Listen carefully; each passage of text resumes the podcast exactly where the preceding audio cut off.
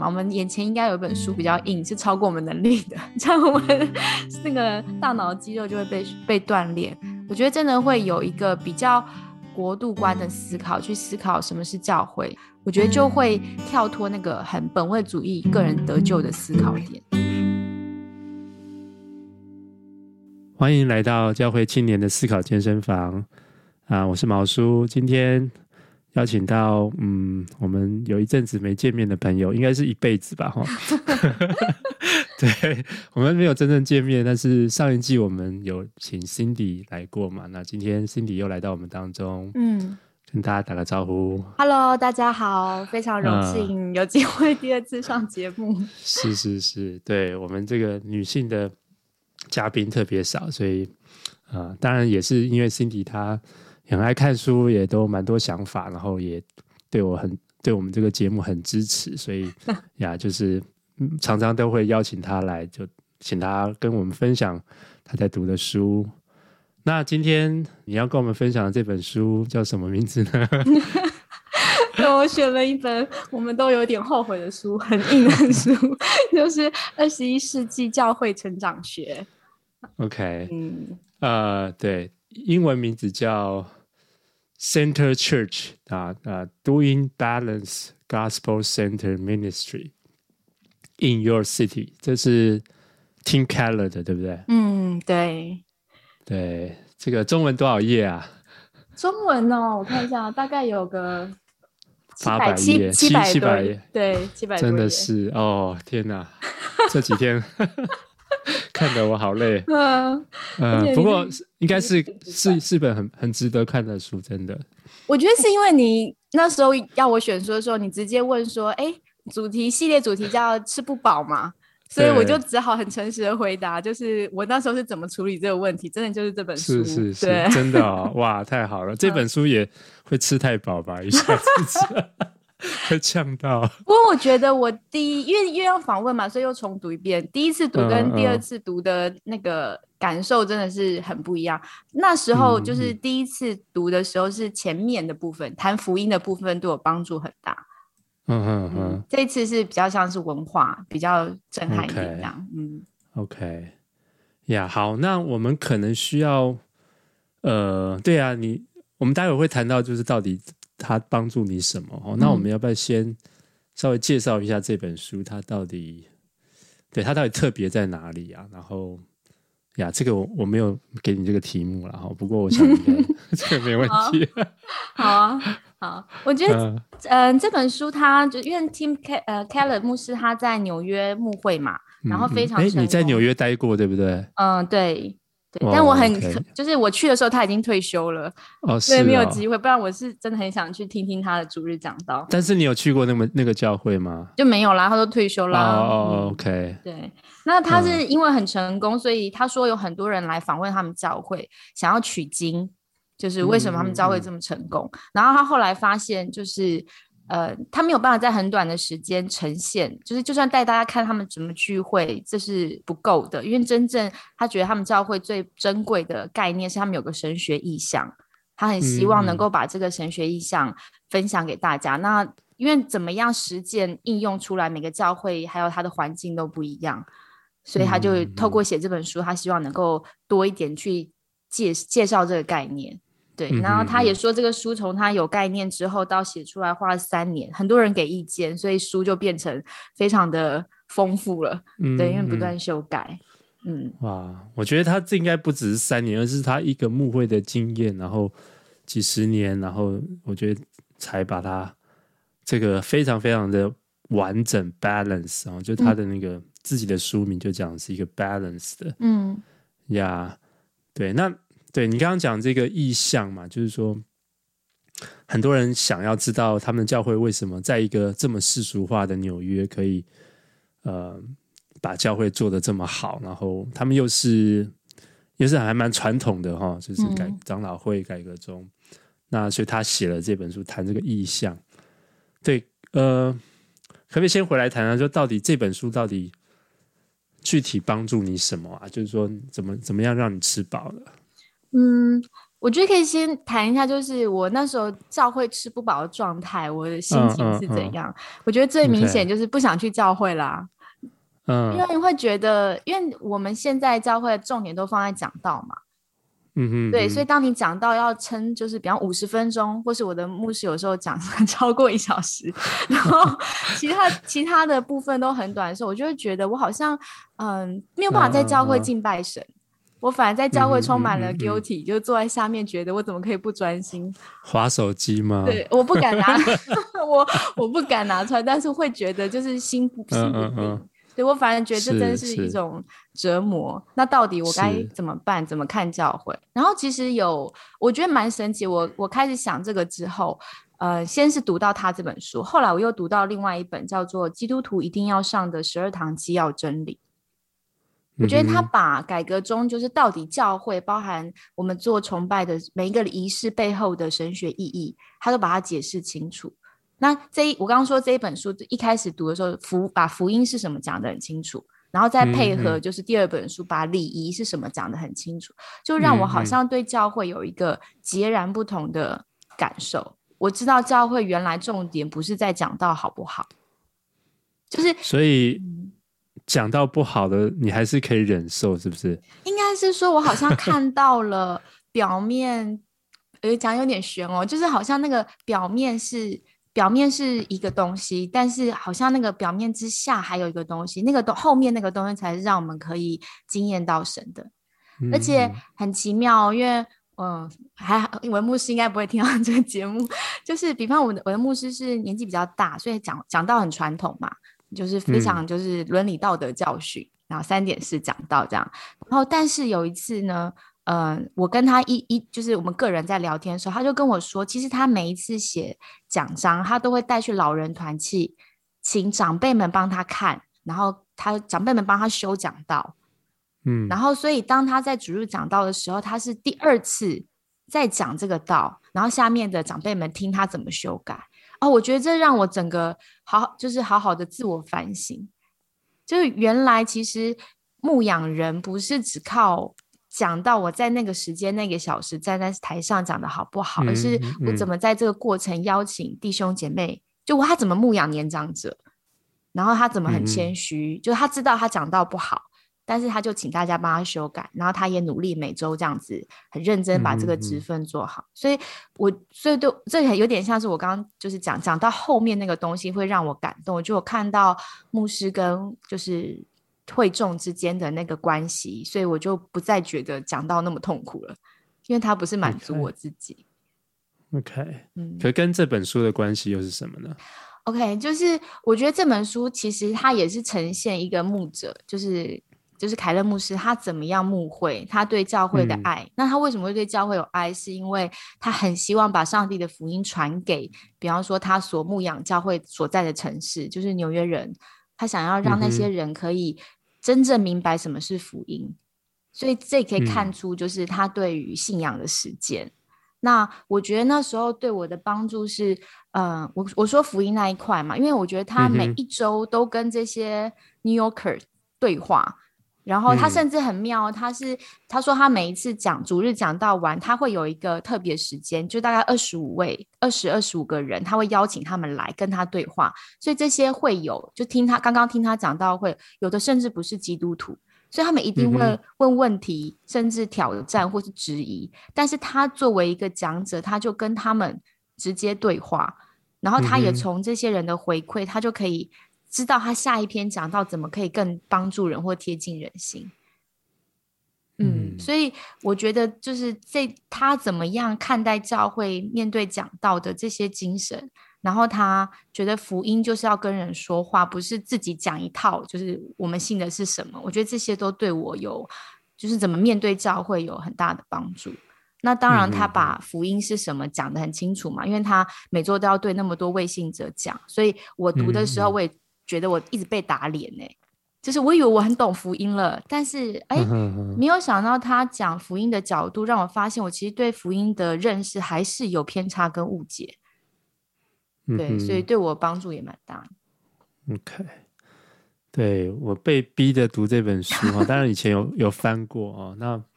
就觉得他是一个非常认真呃谦卑，就是说他读的东西非常的广啊，然后他我觉得他的强处就是他是能够广纳百川，然后呀就是各家的东西，他最后整理出一个他觉得在当中最稳妥，然后最那他讲他讲最平衡的一种方式嘛。嗯，之前就蛮觉得他很很棒很厉害，但是真的读完这一本就觉得哇。真的是，这个教会能够成长这样子是真的不是偶然的，就是真的这个牧师是有一套很完整的想法在背后支撑着。嗯，对，所以你可不可以跟我们分享一下他他讲的这个所谓的，因为他的英文叫做呃 Center Church 嘛，然后中文翻成是以福音为中心哦，当然是最先是以福音，但是他的他所谓的神学意向。这个 vision 到底是什么东西？我我先讲是我呃，但诶，那这次应该是我第三次读，就是我其实对神学意向这个这个东西这个概念为什么很重要？可能跟我自己的服饰经验有关，因为我之前在机构就是做了大概快二十年的，就是第一就是福音工作嘛，我要传福音，我要培训人去传福音，所以我发现其实嗯、呃、一。要怎么培训人传福音？大家可能可以讲出，比方说一二三四五六点，这是我们要做的事。嗯，但是其实每一件要做的事情，它后面如果往内，它能不能形成一个很清楚的，就是全部聚焦到形成一个很清楚的，就是所谓的神学意向，就你到底为什么要做这六件事？你真正背后的中心思想是什么？其实我发现很多时候我们是不清楚的，我们只是觉得传福音很重要，所以我们要做。或是那我就要培训人，我要装备平信徒很重要，我就要做。但为什么很重要？我要装备他们去哪里？或是福音怎么样讲的不浅显？这个都是我那时候开始实际踏入这个。这个服饰的领域之后，一直在想，我就觉得很怪异，好像应该有个东西，我应该把它想清楚。甚至我那时候因为带一个高中生团体，就是全部都是未信主的孩子这样子，嗯、然后我就问另外一个，那当时我已经退下来，就是我们有个主辅导，我问他说：“哎哎，你觉得到底什么是传福音？到底什么是福音？我们要传嘛？那福音是什么？”嗯、他说：“就是耶稣上十字架为我们死啊。”他也没讲到复活，只讲到耶稣上十字架为我们死。嗯嗯、然后我那时候有就是感觉被震撼，就觉得这样的福音感觉好苍白哦，就是很很浅薄。嗯、那到底这个福音对未信者的关联性是什么？所以我觉得其实神学意象到底是什么？它其实是回答福音是什么。然后你想清楚这件事，你所有决定要做的事情，那个背后的价值才能出来，嗯、而且你做的时候不会歪掉。不然，其实一个我觉得就像 Keller 牧师讲，有没有意向的教会，感觉起来在外形上是类似的，都在做一样的事情。嗯哼，但是你有没有中心思想，其实会差很多。嗯，那他的中心思想就是，我觉得他在他也是一样，他在想这件事，就是福音是什么。所以这本书，我觉得他的前半本都是在谈什么是福音，什么不是福音，就是好像他在区分那个真假福音。嗯，然后甚至很多基督徒。或是牧者可能都不是那么，就是有意识到自己可能好像没有抓到真正的福音。我甚至觉得读的他的书，他写的都超直白。他说：“你不要以为那些每周嗯稳定上教会的会友，已经加入会籍的会友，已经受洗的，已经积极服侍的会友，他真正悔改重新得救。”哦，我觉得超猛的，他就这样直接讲出来。所以是不是也可以说，如果那个中心思想不清楚的话，有些牧者可能他。也没有真正抓到那个福音，嗯，那我觉得他这个神学意向就是在讲，第一个要真正知道什么是福音，所以你必须去思考，就是福音的本质是什么，福音不是什么，再来福音怎么跟世界对话，因为这个福音是在我们现在所处的这个时空下面，所以怎么跟文化互动，怎么跟世界互动，就是这是他整个想完之后所谓的神学意向。嗯哼。对，所以他的书就三大部分嘛，嗯、所以所谓的福音跟城市，因为他在纽约，嗯、他也认为城市是一个非常需要关注，而且是影响力很大的一个地方，嗯、基督徒应该要参与在里面。然后另外一个是运动嘛，哈，嗯。嗯，就是这些东西它要产生一个动态的东西，而不是只是一种静态的一种描述嘛，嗯，呀，我我自己蛮好奇，就是说怎么样去把这个意象，因为意象这个常听嘛，那到底神学意象，呃，你说它很实际、很实践，又没那么实践，他说他很神学。对，但是他又不是真正是那种啊系统神学那样子，嗯、但是他这个，但是他这个神学意象，他认为说他可以支撑了他他们教会的这样子蓬勃成长，他也认为这样这样的意象是可以帮助其他教会嗯呃成长的，所以到底这个意向到底你有没有什么想到什么方式可以让大家能够更清楚？哦。我觉得意向其实就是他让你思考要怎么做决定的那个思考。嗯，就像我刚刚讲的，其实我们尤其是第一线做实践的人，他有一就是呃，常常一个问题出现，我们一下就想到解决方案，因为我要快速解决这个问题。嗯嗯嗯。可是我那个解决方案可能只是对应那个当下的问题，所以有可能那个解决方案其实已经偏离了中心思想。嗯。对，他看似解决问题，嗯、看似成功了，甚至大家都会给你掌声，觉得好棒哦，你化解了某个危机。嗯、可是当你没有对到那个中心思想的时候，其实我觉得很多小事累积累积下去，整个机构或整个教会方向都有可能偏蛮偏移的。嗯嗯嗯，所以神学意向应该是思，就是那个你如何思考做决定的那个思考。嗯嗯、应该我不确定英文是不是 vision 哦，那其实 vision 它是一个蛮。通用的字嘛，就是比如张忠谋如果要回台湾，现在台积电是台湾最最大的这个企业，那但是他三四十年前回台湾的时候，他需要一个 vision，他看到说半导体的代工制造业会成为将来世界的趋势，然后台湾有一群人等等等等等，就是他看到一些东西，然后他在背后想过，然后他可以做什么。这些就他招募这些工程师能做什么？就是他不是只是在那边忙着去面对那些很急、很急迫的事情，然后去解决问题，而是说他知道在世界当中他扮演一个什么角色。他好像就是他像那个这个教会的大脑，他想得很清楚，说到底教教会是什么，福音是什么，然后现在社会怎么了，然后。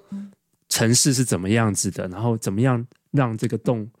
能够动起来？然后信仰可以动起来？我觉得他好像把这些东西都就是想得很清楚。我就很好奇，说他当主任牧师到底怎么可以，好像不用开会都可以。我看他前面书里面有写到，是他之前在神学院教书，嗯，所以我觉得理论还有学术方面的思考，他可能他好像教了十年的样子，就是反正一定有一些已经有的。嗯，已经有的想法，然后实际牧会会，是我觉得实物跟理论就是学术，它真的是有有距离，因为很多东西理论到实际的场面，你会觉得，哎，为什么行不通？然后那要怎么修正？还是说是理论我没有很通透，所以就会有很多就是实践跟理论的对话。嗯、所以我觉得，我猜他这个，当时他写这本书是比较晚期。就是他现在才写出来嘛，所以应该是他的前面的理解跟后面的实际的做法之后对话之后产生出来的内容。嗯嗯嗯，我觉得应该很难，一个牧师一一一神学院毕业开始牧会，然后可以有这么深刻的思考，应该比较难。那神学院毕业可以读完这本书，应该就很不容易了。就是读 读完，而且能够抓到它的精髓或是什么，我觉得真的是很不容易。其实我我觉得，而且他这本书有一个很有趣的地方，是他的注释写的超级细节，就是他的很多的内容他都会写注脚，因为他可能引用了某一个人的概念，所以他书旁边就会在嗯、呃、本来的内容旁边，他会做一些表格，让你看到这是谁的一些想法，然后他在注脚会写的更细，就是他认不认同，然后他觉得哪里好哪里不好，所以我觉得我还花蛮多时间在读他的注脚的。所以应该真的是，所以我说我现在第二次读，因为我现在嗯就是神学院毕业了嘛，然后有读了多一点东西，所以看他后面的注脚会觉得哇，那他等于是研究了，比方说就是真的是百家思想，然后他再有他自己的看法，嗯。嗯、所以你要跟他对话的时候，是就是我觉得不是很容易，是需要也需要时间跟年纪的累积，对，但是蛮有趣的，我有朋友是用这本书在带门徒训练。因为他觉得前面的福音的部分太好了，哦、他带的是就是呃学生，可能十八岁、二十岁的学生，所以他用前面的东西帮他们先区分真假福音。嗯哼，OK。所以我们其实也可以不要讨论那么硬后面部分，我们可以讨论前面 比较软的部分。可能我觉得我在想听我们节目的人，就是可以或许会比较有共鸣。OK，谁说后面比较硬的？没有啊。好了好了，因为他第二部城市在讲文化嘛，所以等于是一个基督徒，他应该已经搞懂福音是什么之后，他开始思索福音跟文化之间的距离，跟福音要怎么跟文化互动，他才会对第二部分很有兴趣。对，可是他如果他一直都在文化里，如果他不了解文化的话，他其实也没有办法好好了解福音。好了好了。好，那那你跟我们聊聊他的福音，你觉得他到底就是对、嗯、对你的那个就是影响啊？嗯，我觉得他不愧就是就是一个讲道者，所以他很知道人的大脑不能处理太复杂的内容，嗯、所以他就把它简化成就是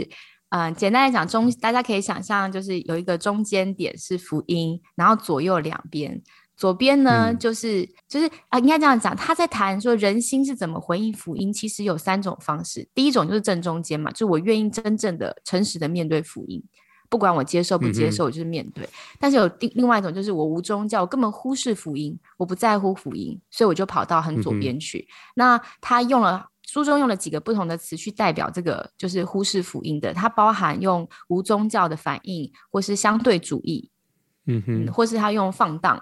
因为我在想他的那个，他用这些词是在共同都在讲一件事，就是人觉得自己是神，所以我想的就是对的。嗯嗯，等于我心中没有绝对真理，所以我就到了最左边去。那最右边是很有趣，最右边就是我们基督徒会被打脸的。他说：“你以为就是你你你理解什么是福音，但其实你是一种用一种宗教的态度在回应福音，也就是我们常常会读到的律法主义。”嗯哼，然后他有一个小测验很有趣哦，就是，嗯，我来问你一下好了，就是你觉得啊，啊你比较害怕是就是到相对主义去，还是比较害怕就是用道德律法？你比较怕哪一边？因为我们很容易歪斜嘛。道德律法。哦，他说，没有，对我，他说你怕哪一边，就是你的危险就是你在另外一边，嗯哼，所以你就会在比较相对主义那一边。OK，然后我怕的是，其实我怕的是相对主义，所以也就是我其实不知不觉掉到比较律法那一边。哎、uh huh.，我觉得他这个测验，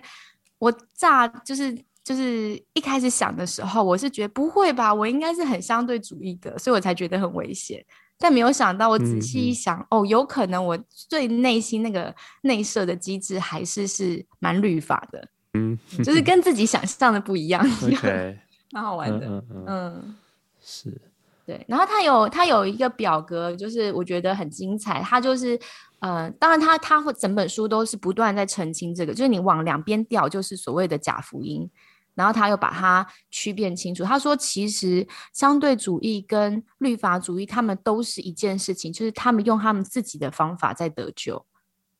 嗯，对，所以看起来他们是好像两个极端不一样，但是他们背后的本质其实都是不把神当神。好，这是他在书中就会一直举例啊，在比方说很多事情的观点上，嗯、呃，你是嗯、呃，比方说像我举例哈，比方说像面对自制这件事，自我节制，可能道德主义的人就会 always 觉得自己好像就是嗯、呃，千万不能放纵自己的渴望，因为一放纵自己就会像脱缰野马就跑走了，所以我绝对不可以放纵。然后自由主义可能就是高举说，其实我的感觉很重要，我可以搞清楚我的需求跟感觉，我应该就要满足我自己的感觉。然后他谈说，那真正的福音带出来的更新，在你人心里面的改变，其实应该是，呃，你既不是道德主义，也不是相对主义，而是你会福音好像会给你一个新的胃口，让你对于到底你的渴望是什么，有了一个新的不一样的感受，然后你就有个新的体验。所以我觉得光是这样的区分就很有意思，你就可以，因为他举了好多层面嘛，所以你就可以在每个层面检视自己到底是会不会在不同的议题上偏向，有的偏向福音，有的偏向律法，有的偏向就是相对主义。嗯嗯，对，让我想到就是他写的这些山寨版啊，或者山寨版的上帝这些，他其实都呃，就是不只是告诉我们他认为什么是真的，他也都会讲说他认为什么东西是偏差的，所以就不会就会更更清楚这个对比哦。嗯，他有讲他的理念是他觉得要在人心带来改变，就是必须把福音说清楚，然后解构相对主义跟律法主义。人才能辨明什么是福音，嗯、才有机会就是走上这条路。这样，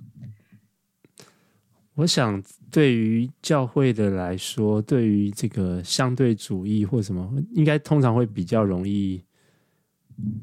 解构吧，或者是，但是他怎么解构这种律法主义呢？就是哦，因为在教会里头这，这这一块是比较容易。发生的吗？我我刚刚提到有一个表格，就是真的很推荐大家，如果不想读七百多页的话，可以光看这个表格就可以了。表格是在他的书中的一百零六页中文版，他特别去对照，就是宗教与福音，宗教就是律法主义。然后他这个对照表，我觉得就是给基督徒可以很多的思考。我我举几个它里面的内容，他光提到，先这样讲哈，宗教就是。因为我顺服，所以我被接纳。因为我顺服，所以我被接纳。就是我是一个好基督徒嘛，嗯、所以我可以感觉我被接纳。嗯嗯、那福音是因为我被接纳，所以我顺服。可是实际上，大家应该还是知道我被接纳吧？呃，理性层面上应该都知道说，哦，嗯、我是上帝所接纳的。嗯我觉得，因为我是对心理这方面很有兴趣嘛，我们在这个就是心理智商这方面会有一个蛮有趣的词，叫做不一致。嗯，也就是我们跟人对话的时候，会特别注意到他的想法跟他的情绪会有没有不一致。比方说，有人在讲很伤心的事，他会微笑，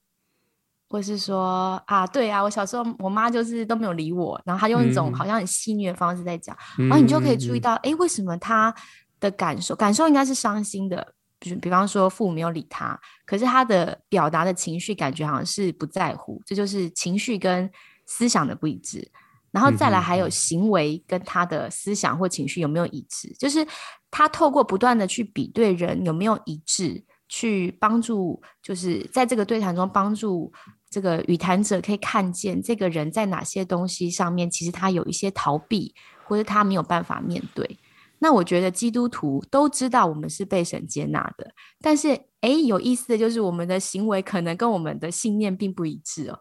然后我们没有，嗯、我们没有意识到，甚至感受。所以他下面他举的例子，他就谈祷告生活。好，他就说，他说如果有一种祷告生活，就是你可以想一想，是大部分你是跟神祈求，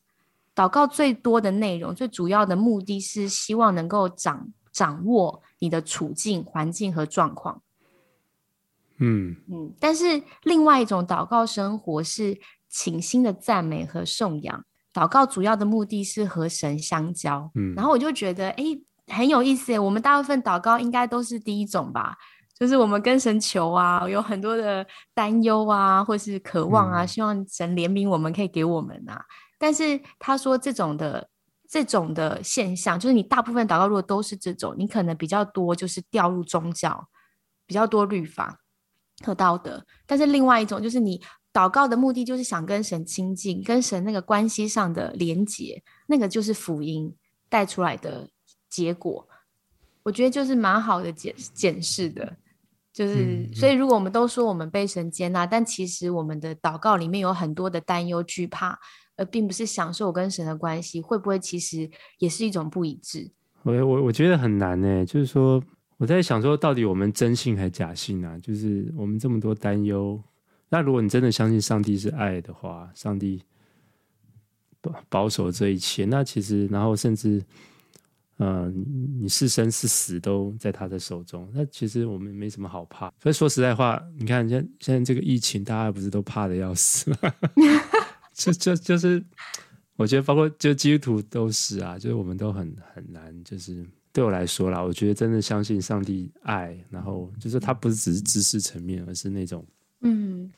我觉得还还还蛮不容易的。所以就是 Keller 牧师有说，他在他的教会每一次宣讲福音的时候，他一方面是要让未信者能够理解什么是福音，另外一方面他一直要挑战跟激励已经信主的基督徒，就是醒过来，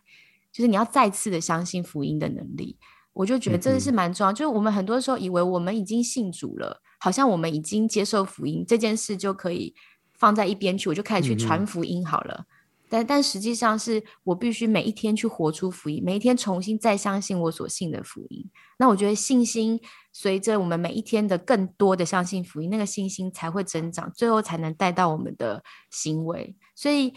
呃，我觉得它是一个它是一个进程的，没有办法。你刚信主，然后理性上知道我可以不畏生生死，好，不用怕疫情，就真的不怕。反而是在每一次的担忧当中，再一次去找到那个福音。然后重新问自己，我是否要再次就是问自己，挑战自己，我是不是真的信这个福音？然后一点一滴这样累积下来。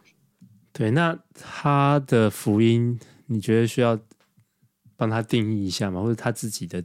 定义跟你过去的理解有什么不同吗？哦、我我对他的理解比较像是，嗯，我们传统在讲福音的时候会认为，就是耶稣为你的罪死了。耶稣为你死了，然后耶稣复活了，所以你需要就是相信他，回应他，然后你就可以得救。我们好像就停在得救，嗯、但是我觉得 Keller 牧师在讲一件事是，真正的福音是与耶稣一起生活，就是你真的接受这这件事。就像我刚刚讲，为什么每一天我都要问自己，我是否相信，我是否想跟神连结？他就是在每一天的生活的不同层面。我不断的去检视我有没有哪里不一致，然后在那个不一致当中求主帮助。所以最终我觉得他认为福音就是跟耶稣一起生活，嗯，然后他会带出来的，就是因为他一直在解释什么是假福音嘛，所以他还有一直呈现出一些现象，就是你以为是基督徒，但是你有一些嗯、这样子的现象的话，就代表其实你内心还是被律法或是被嗯、呃、相对主义，就是这个世俗主义。呃，捆绑住，那你需要释放自己，所以我觉得，嗯、呃，我觉得他其实看他整本书一路下来是可以理解他认为福音到底是什么跟不是什么。但是三言两语讲的话，我认为就是与耶稣一起生活是他认为的福音真意。我在看他，其实呃，他对于福音，我觉得他他还蛮注重这种除了个人跟社会的这这个层层面嘛，就是说他也会谈到说。福音不不只是耶稣救我，还有还有这个社会这个层面。然后福音不是我们好像能够掌握，而是他其实在在圣经当中对于福音的描述，可以有好多种好多种方式哈，不是那种很单一的。就是我们过去讲说这种属灵思虑，好像用这种简单的公式就可以把福音好像就讲讲完，应该是第二章对不对？对，但是我觉得他。就是讲的很，他他也是不断谈到，就是说，应该是在第三章，虽然福音有它的 定义哈，但是他认为福音是可以改变一切。就刚刚你讲的这种，它是 inside out，就是说它可以改变我们内心，从从里到外。然后它是 upside down，因为它是耶稣是成为人的样子。样式嘛，然后、嗯、那不是与与富人与成功好像走在一起的，他所以他是把这个世界价值观重新打破，嗯，对，他要谈到这个把未来带到现在啊等等，就是就是所以说我们过去过去的福音好像会啊可能会强调某一块某一个向度，比如说很特别强调悔改啊，或特别强调要。改革社会啦，但他就是他很很全面的去谈说，福音其实应该要产生的影响是很全面性的，然后没有谁，就是说，其实你看到后面，他基本上就是一个很 balance，就是说，哦，每一个宗派其实他都有他的强项，然后什么什么什么什么的，对，然后就是说，其实你你应该要认识福音的方方面面，然后让福音真正在我们身上发挥。效用，我我我同意啊！我觉得，而且他写书哦，他是完全从就是他自己的美国处境去反省，所以你可以看到，嗯，当当有，因为因为他他有在讲一件事，就是有时候在美国的这种福音很容易一下变得非常个人主义，就我只在乎我个人得救，然后或者有的就是非常想要参与政治，嗯、我要建立一个基督的国度，我要建立一个基督的政治，然后呃，他觉得其实福音都不是不只是这两者，福音真正应该是。嗯呃，我我要把福音是个人的得救讲清楚，但福音跟世界也是有关系的。基督徒到底要怎么面对世界？应该有个平衡，就是讲 balance，一个平衡的思考。他把福音的方方面面都顾到嘛，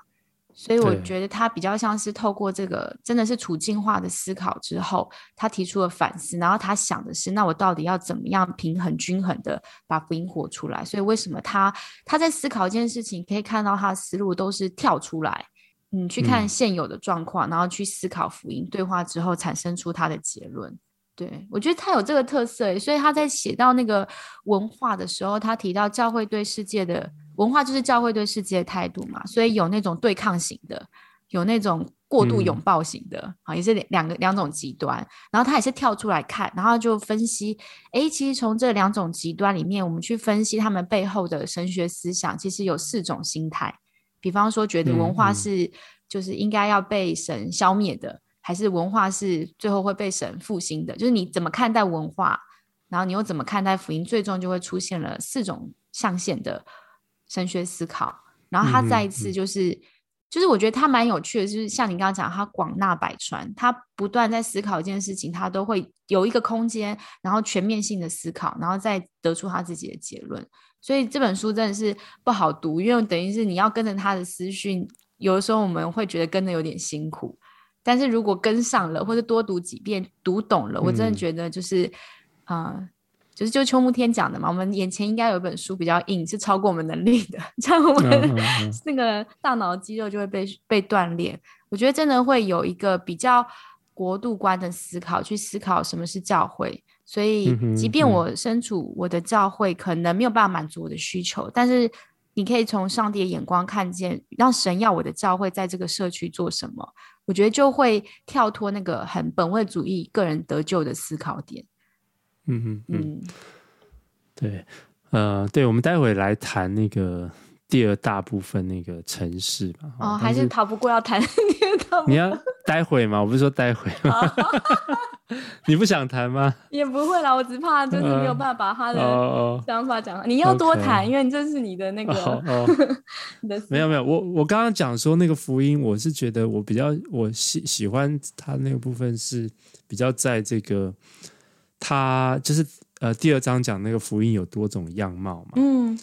就是。就是呃，就是这个故事一个大故事，它可能有很多种的情节、啊，对，你可以用不同的角度去、啊、去看它这样子。嗯、那我觉得他也帮我们整理的很好，比如说归家回家这样的一个主题，然后是跟上帝的这个盟约，嗯，然后然后最后跟这个盟约的重建，然后或者是从国度的角度来看上帝的国度王权，然后我们成为奴隶，然后最后又恢复这个。这个国度啊，所以其实它可以帮助我们从很多的角度来了解福音，然后而不会变成一套很简单的公式哈。就是当你这样子对，因为我觉得过去这种福音公式化，就会让我们觉得啊，福音就是就是那样。但是他这样子吧，我就扩充了一种，就是对，其实福音很大，然后继续去看到那个福音的丰富性。嗯，我觉得大家，嗯、呃，我。帮忙多解释一点，就是因为可能就是听众没有读过这本书，嗯、就是我们一般会讲创造嘛，然后人堕落犯罪，然后再来就是呃神的救赎工作怎么开始，比方说选择以色列人啊，然后耶稣来呀、啊，最终会到最后一步就是重建，所以很像是故事有几个大篇章。但是呢，他是说你怎么讲这个故事，可以从不同的角度切入，那个角度就是你选的主题。所以就像乐琪说的，其实你可以从你流离失所到最后回家这个角度去讲这个故事，嗯、一样是经过就是四个篇章。嗯、那我觉得，呃，我我我不知道大家的经验，但是像我觉得我刚信主的时候，比较像是这个，我用。呃，归家回家这个概念，会觉得我终于找到一位神，嗯、他是无条件爱我，然后我所有的呃流离失所的感觉都可以在他里面得到归属。然后随着我的信仰开始，嗯，就是年资累积哈，所以年纪长大，我也比方说像我现在，我很有感觉的是国度，嗯哼，嗯，我可以开始体会，就是呃，上帝的，比方从创造那篇章就会谈，就是上帝国度王权的建立。然后到后面，可能人却就是不想要拜神啊，我们就自己决定我们自己想要什么。我们要盖巴别塔呀，我们要建立自己的王啊。好，我们相信我们高举我们的民主资本主义呀。好，就是我们自己有很多我们觉得怎么判断事情的对错的这些思考。所以，我们其实就是某方面来讲，我们也被这些思考限制住，就是不能理解上帝的心意。那最后，其实我们。怎么样回到，就是找到我们真正的君王，让上帝的国度重新掌权。我觉得，当我开始做这些思考的时候，他对我讲讲比贴地一点，不要那么抽象。就是他对我来讲最大的挑战，就是如果我是领着天国居民公民的身份证的话，我怎么活在我现在这个世界，然后知道我是属于另外一个国度的？嗯，嗯，嗯，我觉得就。非常挑战，因为比方说，我读他的书有提到说，呃，他说还蛮不错，是还蛮解经的，因为他论述一个概念，他必须要从圣经去佐证他这个概念嘛。所以他提到说，其实神对于流离到就灭国之后流离到巴比伦的以色列人，神给他们的挑战就是，你们要在这个异邦的国度活下来，而且做见证，好好的过，好好的活着。那其实就很像我们现在生命，就是我活在一个。不是属于上帝的国度里，但我却要知道我的身份是天国的公民，然后我要怎么样好好活着，然后我有自己的国族认同，然后我有自己的嗯形式世界观的准则，可能都跟世界是不一样的，然后我还可以不要被这个世界拉走。嗯，你还有你的国民素养，对不对？对，然后我还要辨认出谁是我的同胞，对吗？我们不能孤单啊！我们要找到我们的同胞，然后一起，甚至我们要讨论，因为可能对我们来说，那个国度已经是遥远的记忆，或是我们很抽象记忆。那到底，嗯、在很多现实的问题上面啊，比方说，嗯、就是很多政治议题也好，疫情也好，然后我们到底，我们这些天国公民，我们应该用什么心态？我们大家必须一起集思广益，去反思跟思考。所以我就觉得，哎，现阶段的我对国度就很有感觉。那我觉得他用这种所谓的故事情节跟主题，帮助基督徒像你讲的更认识福音有很多面貌。那如果大家就是听我们节目的基督徒，发现你通常只有一种角度在认识福音的话，那很值得你要从其他角度开始，呃，找找看反思信仰，或许是一种突破。嗯哼，是，对。不过反正总之就是说呀，他花了。很大篇幅在谈他他所认识的福音，然后福音应该能够带来的一些影响。然后，当然最刚刚讲的最重要就是到底什么是真福音，什么其实是其实是我们还没有真正的相信福音。可能我们要花一辈子去重新 相信跟认识。对啊，是。那常常跟自己传福音，真的。那你要不要进第二部吗？还是？好啊，你你你会不会觉得我们节目很长啊？其实他的书应该应该每一部都可以谈谈很久这样子。嗯嗯，对，不一定其实应该分三集这样。不，但不一定符合听众的需要。呃，是是是，对，嗯、呃、呀，第二部就是他在谈城市嘛，然后我自己的感觉就是说，呀，我觉得第一部。就刚刚讲福音，其实可以写的很好的人，应该蛮多的，不蛮多的。就是说，但是能够把第一步写的很好，然后又可以把城市这一块想的很透彻的人，就很少很少很少。真的，嗯，对。那我觉得很难的是说，因为你的福音不是在真空当中嘛，你需要在一个特殊的一个处境，而而他认为他在纽约这个地方，他是一个非常国际、非常所谓的。自由多元的一种大都市，嗯、那他就对于这个城市，他有一个非常从各各地，就包括世俗各各方面的这种知识，他融会贯通。他认为圣经怎么样看城市，然后一般这些学者怎么看城市，然后他们对，然后他怎么怎么在城市这样的环境当中发展施工啊？我觉得这一块，然后包括福音跟。城市或福音跟文化之间的对应，哈，我觉得这一块是反而是大部分人没有没有，或大部分牧师或是神学院其实训练很少的部分。是，对，我们大家都会谈圣经啊，谈哦呃圣经里面神神学讲什么啊，系统神学。嗯、可是你实际上，我们当我们进到一个文化处境当中，其其实不是进到，而是我们本来就在一个文化处境当中，所以这非常重要。那个时候有有一种感觉，就是说，哇，他这么 balance，就就觉得一方面觉得哇，你很不够不够激进这样子，然后不够 不够不够刺激，就是但是一方面想说，哇，他为什么能够试工可以做做起来？但是他真的就是能够把不同的人的专长，我觉得他背后是那个谦卑啦，就是说你，因为人其实就很容易看到呃别人在做的，然后跟你不一样，然后。然后你就会不知不觉的去就质疑，就是可能看不到人家的长处，或者是因为呃他他没有重视到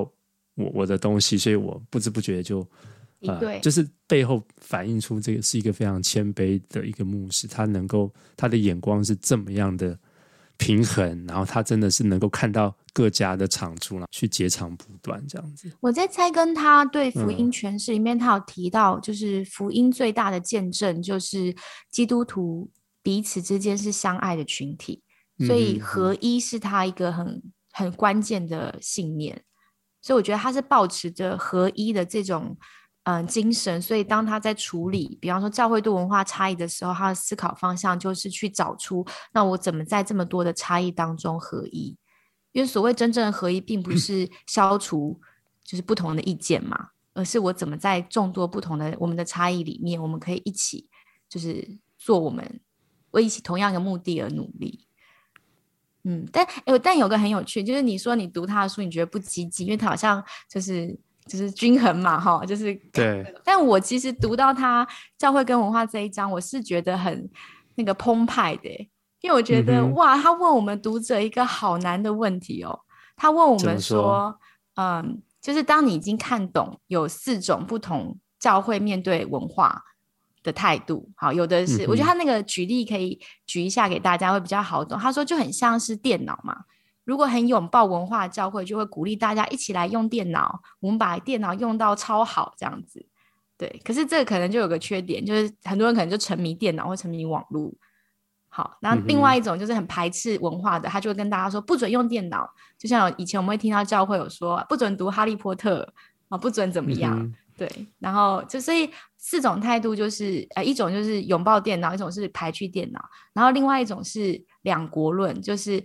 你爱用电脑可以用电脑，但你要一样还是要爱上帝，就是我们可以同时并存的，所以我也没有要改变使用电脑的那些人、嗯，但是还是要好好爱上帝。然后另外一种就是我要改进，改进派，改进派就是你只要小心，你不要崇拜电脑，你要知道你崇拜的不是偶像，是上帝。你看搞清楚这些之后，然后你可以很积极的去看看你怎么影响那些使用电脑的人，做出影响。我觉得这样讲，大家应该就一下就懂他那个四种面对文化的态度。嗯、然后我说我很澎湃，是他讲出来之后，他就说他并不是要读者选择站在中间。他说没有中间的，因为你到底怎么看待文化，嗯，你很诚实的问自己之后，你就要选边站。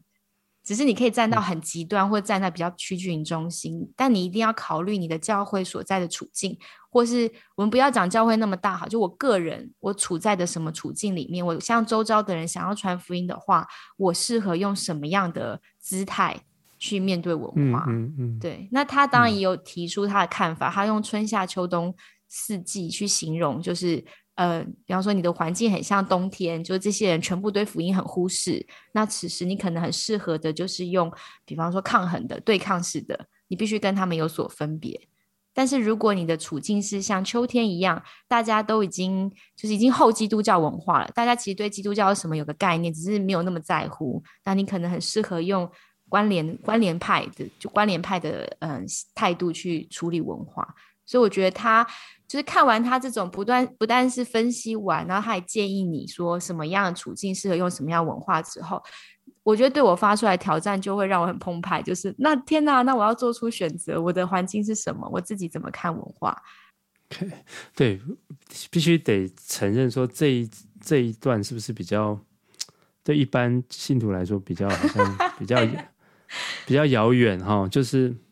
对，所以他不会告诉你一个正确的答案，然后一定是怎么样。但是我他这个这本书精彩的地方也就在这，或是说很不精彩的地方也在这，就是他不告诉你，对，嗯，就这样子，而是说。有这么多种方式，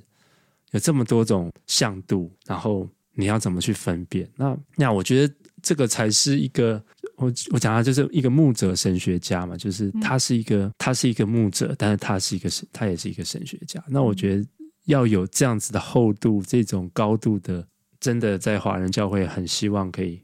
越来越多看到这样子的，嗯，对，否则我觉得吃不饱的问题就在于说。就是训练牧师，他们没有那么希望说啊，基本上你课上完了，然后等等，就是你没有，并没有要牧师想这么透彻。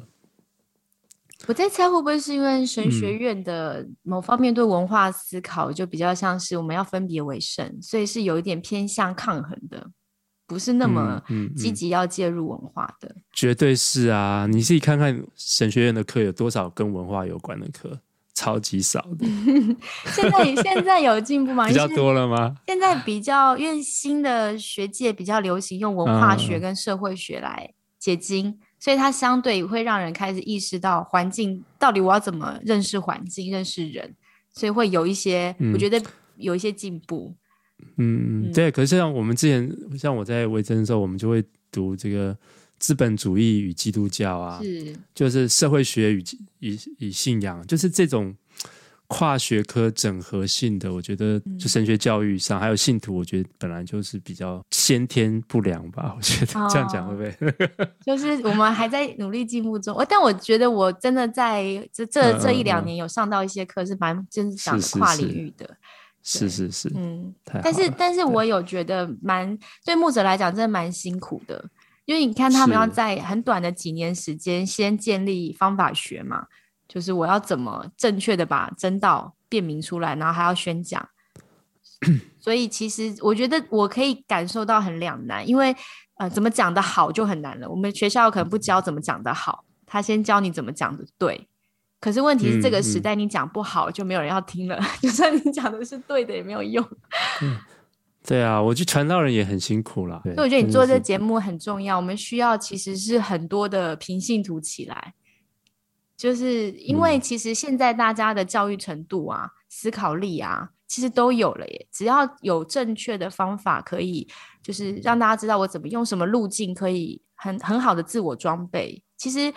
嗯、呃，我觉得教就是。很多的呃教会的会友都可以来帮助，就是领导者跟牧师，因为他们真的是有限的。哎、欸，我可是我想提出一个观察，就是说，这都跳出我们今天的文本，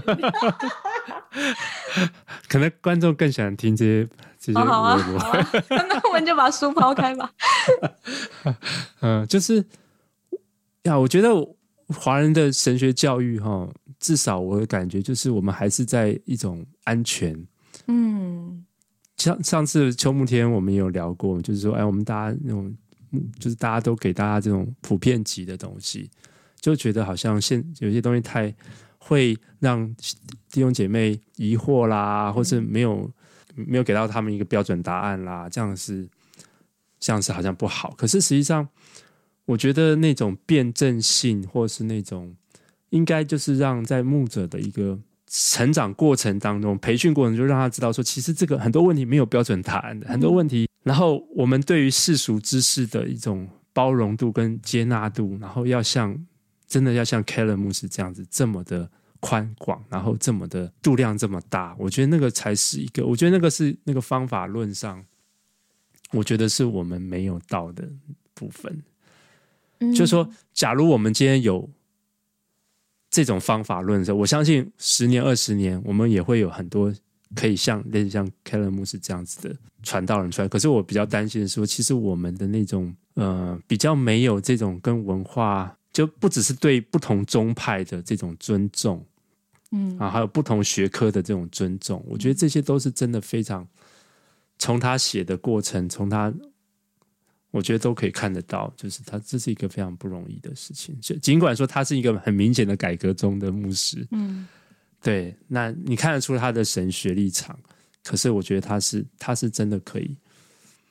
容纳的，真的是很不容易的。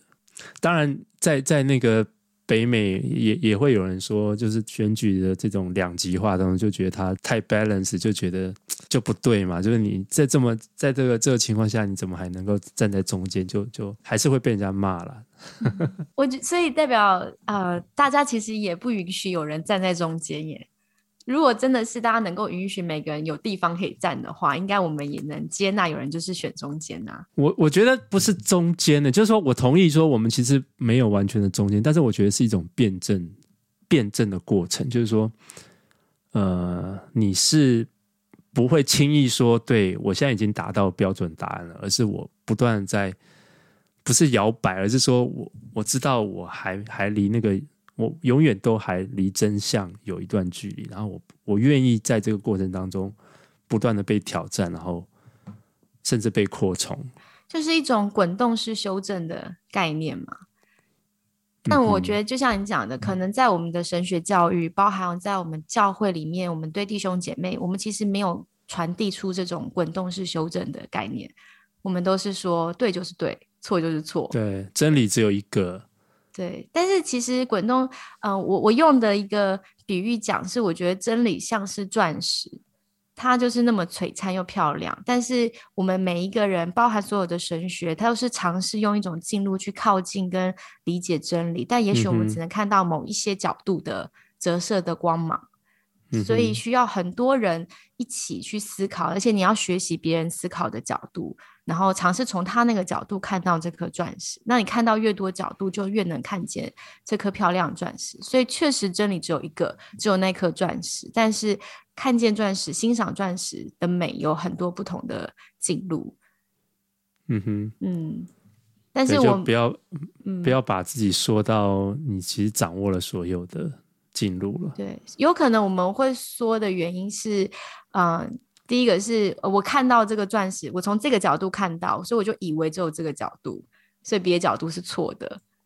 那这就很像是，就是 Keller 牧师说，这就是一种啊、呃、没有找到真福音，比较宗教化的反应。就当你发现别人跟你意见不同的时候，你会非常的紧张，那个防卫就起来了。嗯，你怕你找到的不是真的。所以也不能欣赏别人看到的东西，这样子。嗯嗯，对，他好像也有讲到，就是真正的福音，你如果真的被福音改变，其实是应该是谦卑的嘛，就是知道，对我们也都还是很有限的。嗯，对，我觉得甚至是